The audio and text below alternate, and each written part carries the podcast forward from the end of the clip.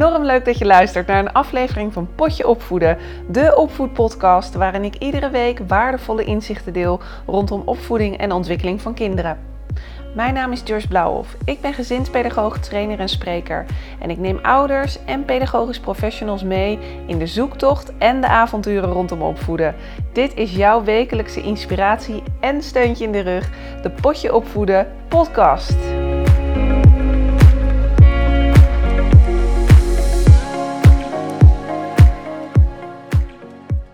Hey lieve luisteraar, wat leuk dat je weer luistert naar een aflevering van Potje Opvoeden. Deze week ben ik geïnterviewd door Nina Akerboom. En Nina is freelance schrijver bij onder andere Kinderopvang Totaal. En zij heeft me geïnterviewd over het webinar dat ik heb gegeven voor pedagogisch professionals in de kinderopvang over de heropening. En ik dacht, wel leuk voor jou om dat interview op te nemen. Wij hebben elkaar ontmoet via Zoom online. Dus dat interview ga je te horen krijgen en ik wens jou ontzettend veel luisterplezier toe. Ik heb heel wat vragen voor jou rondom het onderwerp stress dat corona teweeg kan brengen bij kinderen. Je hebt daar van de week een eh, webinar over gegeven. En ja, ik wil je graag die vragen stellen om daar vervolgens een mooi artikel over te schrijven. Als ik jou die eerste vraag stel, hè, wat doet stress rondom corona met kinderen? En dan heb ik het over kinderen in de leeftijd van 0 tot 4-jarigen. Ja, ja, inderdaad. Ik heb een uh, webinar gegeven. In dat webinar is ook Claudia Vrijhof van de Universiteit Leiden langsgekomen om uh, wat te vertellen over een onderzoek dat onlangs is gepubliceerd.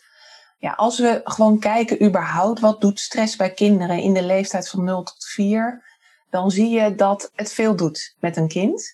En met name zelfs in die jonge leeftijdsgroep van 0 tot en met 2 jaar. En we weten inmiddels dat 75% van het fundament van de hersenen wordt gelegd in die eerste anderhalf jaar. Dus er worden ontzettend veel hersenverbindingen aangemaakt. En op het moment dat er, ja, we gaan lekker meteen de inhoud in.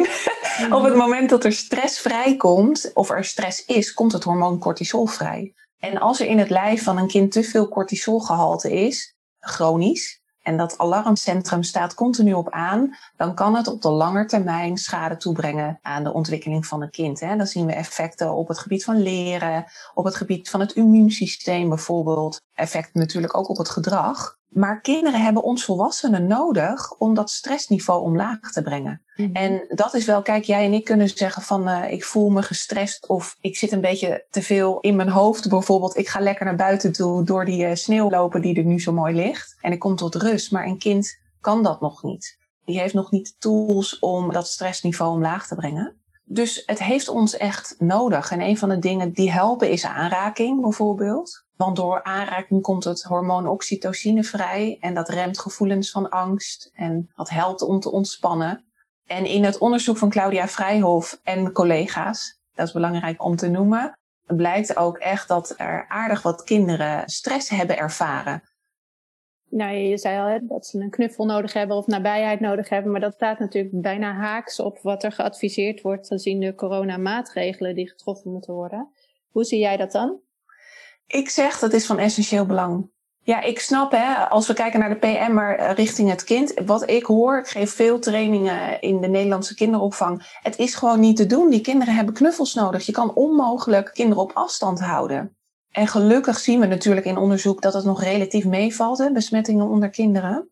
Maar goed, met die nieuwe variant, en ik weet daar niet de laatste cijfers in, maar ik vind het essentieel voor de ontwikkeling en de liefde die kinderen van ons nodig hebben. Laten we alsjeblieft die verbinding met hen wel aangaan. De samenleving is al wat kouder geworden en daar moeten we zeker rekening mee houden. Maar het is gewoon voor de basisbehoeften belangrijk. Je zegt al een basisbehoefte. Het is natuurlijk ook een pedagogisch basisdoel, hè? bieden van emotionele veiligheid ja, daar zijn we met z'n allen in de kinderopvang heel hard mee bezig om dat voor elkaar te boksen. Dat is het fundament eigenlijk van de hele ontwikkeling van een kind. Als het kind zich emotioneel veilig voelt, dan pas kan het zich gaan ontwikkelen. Maar wat kunnen we dan als professional doen om deze effecten te minimaliseren? En dan, ja, je zegt een baby heeft iets anders nodig dan een peuter. Nou, de dreumen zitten er nog tussenin. En daarnaast hebben we ook nog de BSO. Hoe zie je dat? Ja, de BSO is natuurlijk voorlopig nog niet open. Hè? Dus ja, daar vinden ze eigenlijk nog, omdat kinderen verschillende stromen kinderen bij elkaar komen, dat de besmettingskans dan mogelijk wat groter is. Maar als ik kijk naar het kinderdagverblijf, hoe kan je dat minimaliseren, die stresssignalen? Wat ontzettend belangrijk is, is dat je doet wat je zegt en zegt wat je doet. Met andere woorden, dat je benoemt wat je gaat doen. Want je kan je voorstellen op het moment dat jij ineens dat zakdoekje onder de neus doet. Hè? Nou ja, verkouden in dit geval. Hè, laten we wel zeggen, hele verkoude kinderen met een zware verkoudheid, volgens mij mogen die geen eens komen. Of dat washandje ineens in dat gezicht doet, zonder het te benoemen wat je gaat doen. Of een kind van achter oppakt. Of dat slabbetje eh, omdoet, zonder eerst even aan te kondigen dat je dat gaat doen. Ik denk dat je jezelf al een hele voorspelbare volwassene maakt op het moment dat je zegt wat je gaat doen. Ik denk dat dat tip nummer één is. En ga vooral veel tussen de kinderen zitten. En dat is natuurlijk soms een open deur. Maar tegelijkertijd, er zijn PM'ers. Ja, het is heel hard werken in de kinderopvang op dit moment. Er moet veel gebeuren. Dus ook bij die heropening, probeer niet te veel activiteiten te plannen. Ga vooral als activiteit zitten op de grond en met de kinderen in contact zijn. En vooral delen in ervaringen op het moment dat jij natuurlijk op de grond zit, ben je ook heel beschikbaar voor het kind. Dus als het kind iets heeft gevonden of iets lukt niet met een bepaald soort speelgoed, dan is de kans heel groot dat het naar jou toe komt en dat met je wil delen. Dat is een super groot compliment als kinderen dat doen. Want daarmee laten ze eigenlijk aan jou zien: hé, hey, jij bent belangrijk voor me. Kijk, ik wil delen in mijn geluk en vreugde. Of in mijn frustratie, hè? Kan je me helpen? Dus vooral veel zitten tussen de kinderen en kijken en in het moment zijn, een van de meest moeilijke dingen soms. Vooral in tijden van corona nu en de flexibiliteit die PM'ers moeten hebben. En wat ze super knap doen. Ik denk dat dat ook een tip is. Ja, de tip 1 is van benoem echt wat je gaat doen. En tip 2, als of een inzicht, ik vind tips altijd. Een inzicht is van ja, ga veel nabij zijn en veel zitten op de grond. Dat zijn hele mooie tips. En dan haak ik ook gelijk eventjes het nieuwe coronabeleid aan. Want jij gaf al heel mooi aan van nou, Hè, het is eigenlijk, je moet het zien als een nieuwe wenperiode. Dus ben er voor de kinderen, ga bij ze zitten en vraag niet te veel van ze. Het nieuwe coronabeleid zegt, als er iemand bijvoorbeeld positief getest is, gaan we allemaal in quarantaine. En daarmee hebben we iedere keer eigenlijk zo'n nieuwe wenperiode. Ja. Dus dat houden we in stand. En eh, zeg jij dan van nou, dan is dit de manier waarop je gewoon tijdens de corona moet blijven werken, wat je net benoemt? Ja, ik denk dat we niet anders kunnen. Als in uh, laten zien dat het kind het belangrijkste is. En dat je daar alles voor doet. Dus ik hoop, en ik ga er ook zeker van uit dat dat gebeurt. Dat er gewoon op dit moment even niet te veel moet. Ik zou bijvoorbeeld die observatiegesprekken of de oudergesprekken. Nou, daar ga ik ook van uit dat kinderopvangorganisaties niet zeggen van we gaan dat ook nog eens. Nou, oudergesprekken kan ik me voorstellen dat je die juist wel insteekt om het contact met de ouders te houden. Maar ander soort zaken, ja, ik zou toch kijken of je de meer administratieve zaken kan minimaliseren. Waardoor PM'ers gewoon echt op die grond mogen zitten en er mogen zijn voor de kinderen. En inderdaad, telkens weer een nieuwe periode. Gelukkig zijn kinderen heel flexibel. Ik denk als we kijken naar het, eh, het soort op deze wereld wat het meest veerkrachtig is, dan zijn dat kinderen wel. Dus daar moeten we ook vertrouwen in hebben. We moeten ook vertrouwen houden in de kinderen en in die veerkracht. En ze kunnen dat ook heel goed. En ik denk dat wij als volwassenen het mooi kunnen begeleiden. Ga vooral ook kinderen begeleiden bij de interacties. Kijk, op een gegeven moment heb je natuurlijk wel weer je stamgroep. Als we kijken naar de noodopvang, zijn dat ook soms andere kinderen geweest. Hè? Van andere groepen zijn groepen samengevoegd. Stond er misschien een PM'er die helemaal niet voor jou bekend was. Dus we gaan er nu van uit dat die stamgroep wel intact blijft. Dus daarin zit wel ja, een voorspeller dat dat soepeler kan verlopen, zeg maar. Ik ga eventjes terug naar, want we hebben het nu gehad over uh, weer teruggaan naar die stamgroep, het wennen aan elkaar, het zitten op de grond, het zijn met de kinderen. Mm Je hebt het gehad over wat het met hun gedrag doet, gevoel van veiligheid. Je hebt het zelfs gehad over de hersenen. Ik kijk eventjes mijn lijstje af, hè, wat ik Tuurlijk, allemaal ja. uh, wilde benoemen. Ja, we hebben als pedagogisch medewerkers natuurlijk niet alleen met kinderen, hè, dat we dingen kunnen benoemen en op die manier ze gerust kunnen stellen. Maar we hebben ook met ouders te maken en de angst van ouders en de stress van ouders. Hoe zie Ja. jij daar een rol voor de pedagogisch medewerker in en kun je dat concreet maken?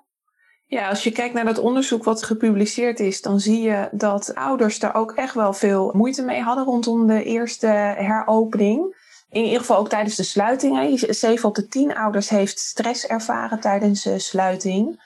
En wat als steunend wel werd ervaren door ouders, is die tussentijdse contact, zeg maar. Dus hieruit blijkt ook wel dat ouders het contact met de PM maar als heel waardevol ervaren Dus ik hoop ook omdat die overdracht wat heel anders is.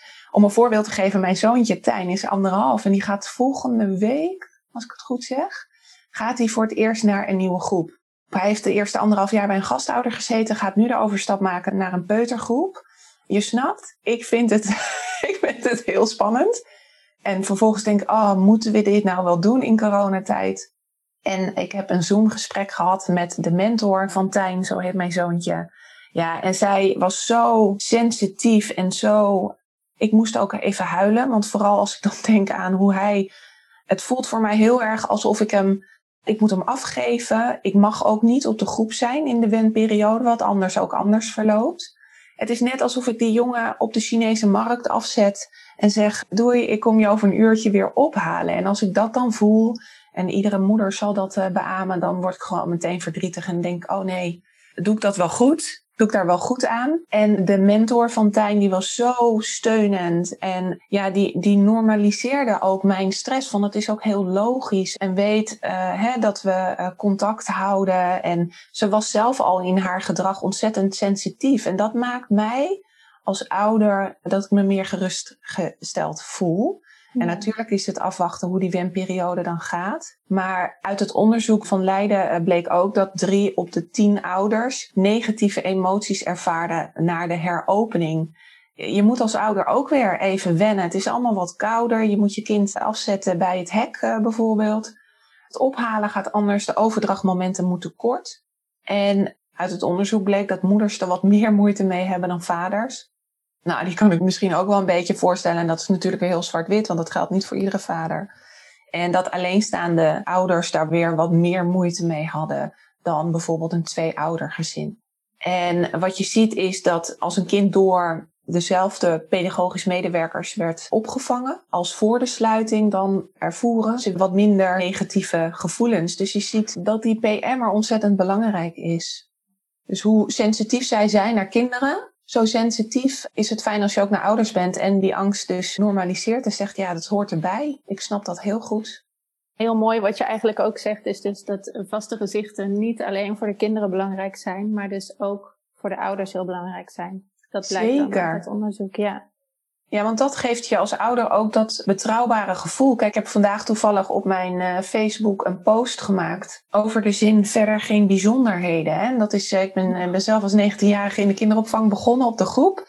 En toen hoorde ik mijn oudere collega's dat dan zeggen, verder geen bijzonderheden hoor. En de afsluiting was daar en dat heb ik toen uh, ook overgenomen. En nu kijk ik door de ogen en dan denk ik, die zin zou gewoon verboden moeten worden in de Nederlandse kinderopvang. Verder geen bijzonderheden, want ieder kind is bijzonder. En iedere ouder wil gewoon weten, heb jij vandaag mijn kind gezien? Ja. Nou, heb jij vandaag mijn kind gezien? Dat is en dat, dat, kan, ja. dat kan in één zin van, goh, Tijn stond bij die zandbak en hij had het met Sanne over een lieve heersbeestje. En dat was zo'n mooi moment. En ik denk, wow, wauw, ze heeft gewoon gekeken naar hem. En ik ga met een heel fijn en lekker gevoel weg. Ja. En dat zijn ja, twee zinnen die een wereld van verschil maken. Eens. De intentie is niet daar natuurlijk om het kind niet te zien, maar die zin, die doet dat vermoeden inderdaad. Juist. nee, helemaal mee eens. Ja. Dadelijk mogen de kinderen van de PSO ook weer komen. Nu nog niet, maar ja, we hebben in ieder geval noodopvang te draaien. Ja. Hoe zie je dat daar, dat stukje emotionele veiligheid bieden? En die kinderen, nou eigenlijk al vanaf twee jaar worden ze steeds meer bewust. Zeker de BSO-kinderen hebben het over anderhalve meter afstand. Er worden liedjes gezongen over anderhalve meter afstand. Mondkapjes, worden opmerkingen over gemaakt. Hoe gaan we daarmee om? Ik denk net zoals je dat met volwassenen zou doen. Ja, tell it like it is. Natuurlijk wel aangepast op kindtaal. Ik vind wel, kinderen in de schoolleeftijd hoeven niet belast te worden met grote mensenzaken. Maar ik denk wel, zoals je dat ook doet met jouw familie. Of hè, dat je het erover hebt en dat je in ieder geval het gesprek aangaat. En wel daarin uh, verbinding blijft houden met elkaar. En vooral dat je vraagt aan het kind, hoe zie jij dat? Wat waren jouw ervaringen? Als we kijken naar dat het weer open mag, van hoe heb jij dat ervaren? Heb je verhalen? En vervolgens ook gewoon weer doorgaan met de orde van de dag. Ja, weet je, dat doen kinderen natuurlijk ook op het moment dat er iets gebeurt wat voor ons volwassenen wellicht meer impact maakt. En het kind die, uh, die gaat vervolgens weer verder. Dus ik zou ook vooral aandacht blijven besteden aan weer dat groepsgevoel een boost geven. Mhm. doe activiteiten met de kinderen waarbij ze elkaar nodig hebben. Doe weer opnieuw kennismakingsspelletjes. Maar leg ook weer bijvoorbeeld de afspraken uit op de groep. Hoe zat het ook alweer? Uh, wat, wat spreken we ook alweer met elkaar hier af? Ja, mogelijk als je merkt in je groep, ben je zo groep dat het dingen spelen, corona technisch. Wellicht dat je daarin ook met kinderen kan vragen van, goh, wat zullen we hierover afspreken? Maar mhm. laat vooral het woord aan de kinderen. Zij zijn heel goed in staat om al jou aan te geven waar ze staan en wat ze nodig hebben. Mm voelt voor mij heel bevestigend wat je allemaal zegt. Denk, ja? wij doen best goed op locatie. Ja, zeker. Oh, fijn. ja. fijn. Ja. Dat is ook gewoon soms fijn om te horen. En dat merk ik ook aan PM'ers. Dat bijvoorbeeld op het webinar heel veel uh, reacties op kregen. Wat fijn dat je ons pedagogisch professionals noemt, bijvoorbeeld. Ja. En er zaten ook veel gasthouders in. Hè? We, moeten, we hebben het nu over het kinderdagverblijf. En dat onderzoek waar ik het net over had, ja, dat is natuurlijk uitgevoerd op, of natuurlijk zeg ik, dat ja, dat kinderdagverblijf. Maar laten we vooral die groep gastouders en nannies niet vergeten. Pedagogisch professionals willen ook gewoon graag horen, ik doe het goed. Ja, ik ben goed bezig. En dat doen ze ook. Ze werken zo hard. Zeker. Ik, eh, ik, las ook een artikel over dat men over het algemeen blij is dat premier Rutte ons meer benoemt tijdens uh, de persconferenties. En dat het op het begin niet zo was. Ja. Dat we steeds serieuzer genomen worden. Kijk eens even hoe flexibel de kinderopvang is geweest in deze tijd. Ik bedoel, het is de hart van de samenleving, laten we wel zeggen, Nina. Want als zij er niet zijn, kunnen wij niet werken. Het is je kostbaarste bezit wat je bezit vind dan ook weer een dingetje. Ik vind, ik vind mijn kind niet mijn bezit, want ik vind dat hij zijn eigen weg moet gaan. Maar het is wel zo belangrijk. En sinds ik zelf moeder mag zijn, anderhalf jaar, dan ben ik eigenlijk een beetje overweldigend door als het met hem niet goed gaat, gaat het met mij niet goed. En dat had ik nooit van tevoren kunnen bedenken als moeder. He, dan kan je nog zo leuk gestudeerd hebben en noem maar op. Maar in de praktijk is het dan toch iets wat je niet hebt kunnen bedenken. En op het moment dat dat dus niet goed gaat, ja, dan zie je dus wel dat die PM'er jou dat fijne, warme gevoel kan geven. En natuurlijk doen ze dat voor de kinderen, want je ziet het ook aan je kind hè, in gedrag als je het komt ophalen. Of, of, maar ja, dan draait de samenleving niet. De economie kan dan niet draaien. Dus het is mhm. zeker een vitaal beroep. Ja, ik ga het bruggetje maken naar de nieuwe maatregelen. Je bent op de hoogte hè, van de nieuwe maatregelen van het, het, huidige beleid. Ja, niet. Ik moet je eerlijk zeggen, niet tot in de core. Hè. Ik hou me meer bezig met de opvoeding en ontwikkeling van kinderen. Oké, Oké, nou dan. Uh, ja. Ik geef even een korte samenvatting dan, zodat je daarop kan reageren. Omdat het wel uh, veel doet met bijvoorbeeld dat basisdoel emotionele veiligheid bieden. Ja, ik weet de beslisboom, zeg maar, die nieuw is ingevoerd. Hè, dus daarvan ben ik op de hoogte. Ja. Nou, zo adviseren ze bijvoorbeeld hè, dat de kinderen van 0 tot 4 jaar getest moeten gaan worden bij klachten. En zeker wanneer er ook koorts bij komt kijken. Kinderen moeten in quarantaine. Als er één iemand corona heeft, gaat de hele groep in quarantaine. Ja. Uh, daarbij zeggen ze dat je na vijf dagen in quarantaine het kind kan gaan testen. En is het negatief, kan het kind toch weer komen. Voor kinderen van 4 tot 12 jaar adviseren ze al bij milde klachten te testen. En mijn vraag bij jou, en ja, dan ben jij enerzijds, ben jij dus moeder, weet ik Ja. Ik heb jou een hele stuk gelezen op je website over jou, maar ik heb jou helemaal geen kennismaking laten doen, dus excuses bij deze. Maar je bent dus moeder en anderzijds ben jij uh, pedagoog. Gezinspedagoog, ja. Ja. Dus dat zijn twee verschillende dingen. Als ik naar mezelf kijk en ik kreeg die maatregelen onder mijn neus, Mm kwam er op uh, social media kwam er een, een foto voorbij van een leeuwenwelp met daarachter, ik weet niet of je, of je hem gezien hebt, een leeuwenwelp met daarachter een leeuwin. Zo, en er stond bij, try me, weet je wel? Van dat je je kroost wel eens even zal gaan beschermen. Mijn eerste reactie als moeder is van, oh, wacht eens even, we gaan niet zomaar mijn kind testen bij iedere verkoudheid. Want wat heeft dat voor gevolg? Die, die vraag wil ik eerst aan stellen. Wat heeft het voor gevolg als we ieder kind bij milde klachten gaan testen? Wat doet dat met een kind? Kijk, wat ik hier op deze vraag kan doen, is niet alleen maar mijn persoonlijke visie hè, delen. Want mhm. natuurlijk zijn daar geen onderzoeken naar. Ja, mogen dat er wel onderzoeken zijn van hoe dat zit, en die zijn er zeker. Wat doet dat met een kind als we kijken naar behandelingen of medische uh, zaken? Daar zijn echt wel onderzoeken naar natuurlijk. Maar resultaten daarvan ben ik niet van op de hoogte omdat ik me dus meer bezighoud met ja, de opvoeding en de ontwikkelingen van het kind op dat vlak. Of op het algemene vlak. Als ik even kijk door de ogen van een kind. Ik zou het ook niet doen als moeder. ja, wat jij zegt. Iedere keer, ik vind het heel intrusief. Hè? Ik bedoel, iedereen heeft denk ik wel eens een test ondergaan. Ik vind het nogal wat. Zo'n wattenstaaf in je neus. Nou, dat betekent dus ook als we kijken naar die jonge leeftijd. Het is heel moeilijk hè, om dat in woorden uit te brengen. Er komt iemand in een wit pak met een mondkap op en een, nog eens een bril. Iets wat ze totaal niet zien in deze wereld, zeg maar. Ja, de mondkap wel. Maar niet die bril er nog eens bij en dan helemaal in een wit pak met handschoenen aan. En vervolgens wordt er nog iets in jouw keel of neus gedaan. Het zou zo fijn zijn als die ademtest bijvoorbeeld ook hè, bij kinderen komt. Het is heel indringend. Ik zou er ook niet voor kiezen. Mijn kind bij milde klachten hè, op de BSO dan. Of in die 0 tot 4-jarige leeftijd om dat te doen. Ja, dus eh, jij zegt van nou, er is eigenlijk nog geen onderzoek naar gedaan, hè, wat dat doet met, de, met het gedrag van een kind en met de. Ja, specifiek op coronatesten nee. niet. Ik weet niet of je andere zoeken kan generaliseren. Ja, daar zou je echt een wetenschapper voor moeten vragen die zich daarmee bezighoudt op dat gebied, op het gebied van volksziekten of bepaalde behandelingen. Maar het, het zal zeker wat doen. Er komt mm stressvrij. Ja. En dan ben je er gelukkig wel bij als moeder of als vader of als andere opvoeder. Maar ik snap dat je, ja, dat je ook zegt van ik wil dat niet steeds laten doen. En de pedagogisch medewerker, want de beslisbomen, het staat ook in de beslisboom hoe we dan handelen, uh, wat voor advies we kunnen geven aan ouders. Hoe moet een pedagogisch medewerker daarmee omgaan? Ja, die is professional. Als in, ik vind wel dat we de richtlijnen moeten blijven volgen. Het is er natuurlijk niet voor niks. Als we allemaal andere dingen zouden gaan doen, dan wordt het helemaal een uh, grote chaos. Volg wel uh, de beslisboom. En worden we dan niet voor een onmogelijke taak gesteld dat we dus enerzijds kosten wat kost proberen die emotionele veiligheid van de kinderen te waarborgen, de ouders vertrouwen te geven van ja, het is goed, kom je ja. kind maar brengen, maar we zetten hem wel bij de, bij de voordeur af. En anderzijds dus gaan zeggen, je kind is verkouden, je moet hem gaan laten testen. Het is in mijn ogen heel tegenstrijdig allemaal. Ik snap inderdaad wat je zegt. En dan is de vraag, waar ligt onze cirkel van invloed? Want enerzijds zijn we het erover eens dat we ons aan maatregelen moeten houden. Anderzijds, inderdaad, als we gewoon kijken door de ogen van een kind, emotionele veiligheid, is dit gewoon verschrikkelijk. Ja. En dat is fijn als een, een kind een stem heeft. Hè? Als die uh, driejarige tegen ons zou kunnen zeggen, joh, uh, noem maar wat, hè? die driejarige wordt uh, een aantal keer getest. Die zou ook zeggen, hallo, ik heb hier helemaal geen zin in. Dus ja, de vraag is dan ook weer, hoe kunnen wij de stem zijn voor een kind?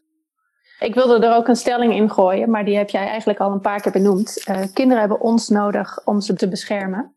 Ja. Dat heb je al een paar keer gezegd. Hè? Van ja, wij moeten om ze heen gaan staan. Wij zijn de stem voor een kind. Ja, ik kan hier de hele dag over praten, maar ook over discussiëren, zowel als moeder als, uh, als professional. Dus ik denk dat we in een moeilijke tijd leven. Is er nog iets wat je daarover wil zeggen? Dan wel als professional, dan wel als moeder? Uh, ja, ik denk wel dat het belangrijk is als moeder en professional om niet te veel eisend te zijn ten opzichte van jezelf. We werken al ontzettend hard met z'n allen. Er wordt veel van onze flexibiliteit en veerkracht zelf ook als mensen gevraagd. En ik denk dat het belangrijk is om niet te hoge eisen te stellen aan jezelf. Want ik denk op het moment dat jij als volwassene kan zeggen: Ja, ik laat de boel de boel. Nou, het is even zoals het is. En ik ga gewoon hier op de grond zitten en ik ben even in het moment dat dat ook het effect heeft op het kind. Ik bedoel, op het moment dat wij dat meer doen als volwassenen, in ons lijf leven, om het zo maar te zeggen, en niet te hoge eisen te stellen, is dat ook goed voor je mentale weerbaarheid. En daarin worden we natuurlijk in deze tijd wel enorm uitgedaagd. En ik denk dat we daarin ook moeten voorleven aan kinderen. Dus laatst was er bijvoorbeeld een moment waarbij iets niet lukte bij mij en ik merkte dat mijn stress echt toenam. Nou, dat moet Tijn ook gevoeld hebben. Dus ik dacht, oh ja, ik geef er in ieder geval even woorden aan. Ik zeg, fijn, mama moet even tien keer in en uitademen. en ik deed, nou die kleine jongen die ging meedoen, zelfs die ging zo uitblazen. Ik zeg, ja, ik zeg, als ik stress heb, dan adem ik even in en uit. En dan maak ik expres mijn uitademing ietsje langer, want daarmee volp ik ook mijn brein. Dat werkt voor mij, hè. En zo zijn er heel veel andere manieren voor anderen. En toen voelde ik weer van, oh ja, ik kwam in mijn lijf. Dus ik denk voor jezelf ook niet te hoge eisen stellen. Daarmee geven we aan onze kinderen ook zelfacceptatie. En ik denk dat dat, dat ook een beetje mijn missie. Van kinderen uh, leuke volwassenen maken. En we kunnen kinderen niet maken, maar we kunnen kinderen wel leren om zelfacceptatie en een bepaalde mate van zelfvertrouwen mee te geven. Dit was het interview met Nina van Kinderopvang Totaal. Zoals ik benoemde in het interview, keep up the good work. Jij bent belangrijk voor een kind en ik wens je ontzettend veel ja, toi toi toi bij de heropening.